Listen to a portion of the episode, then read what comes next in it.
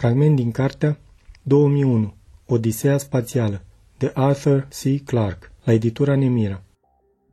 În somnul său, David Bowman se mișcă neliniștit. Nu se trezi și nici nu visă, dar nu mai era complet inconștient. Asemenea ceței strecurându-se într-o pădure, ceva îi invadă mintea. O simțea doar vag, întrucât impactul total i-ar fi distrus creierul la fel de sigur ca focurile bântuind în exterior. Sub acea scrutare atentă nu încercă nici speranță și nici teamă. Emoțiile fuseseră filtrate și îndepărtate.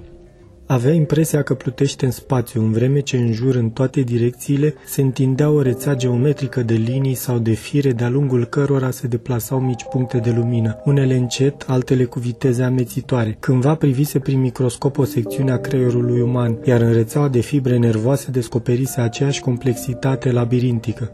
Știa sau credea că știe că urmărește funcționarea unei minți uriașe, căzută în contemplarea unui univers unde el reprezenta o infimă parte. Viziunea, ori iluzia, dură doar un moment. Apoi planurile cristaline și perspectivele interconectate de lumină sclipitoare dispărură, în vreme ce David Bowman pătrundea într-un tărâm al conștiinței de sine pe care niciun om nu-l mai experimentase. La început îi se păru că timpul însuși se scurge în sens contrar, Chiar și așa ceva era pregătit să accepte, după care înțelese adevărul mai subtil. Izvoarele memoriei fusese răprinse într-o capcană. Printr-un proces controlat, își retrăia trecutul.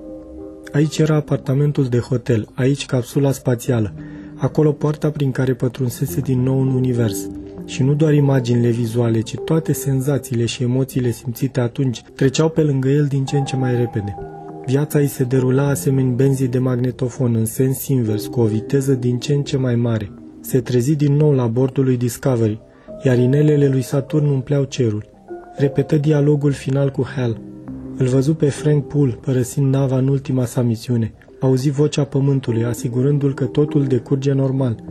Și retrăind aceste evenimente știu că într-adevăr totul este bine.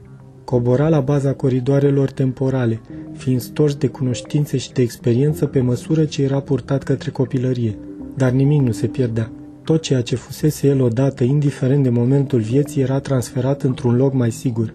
În vreme ce un David Bowman înceta să mai existe, un altul devenea nemuritor. Mai repede și mai repede se deplasă înapoi în anii cei uitați și într-o lume mai simplă. Chipuri pe care odată le iubise și le considerase pierdute pentru totdeauna, îi zâmbiră dulce. Le zâmbi la rândul lui cu dragoste și fără de durere. În cele din urmă, regresia temporală fu încetinită. Puțurile memoriei erau aproape goale.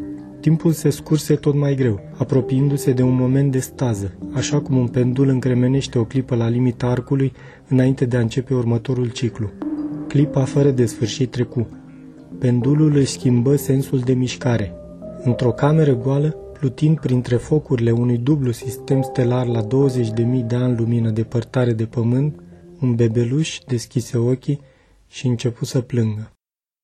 A fost un fragment din cartea 2001, Odiseea spațială, de Arthur C. Clarke, la editura Nemira.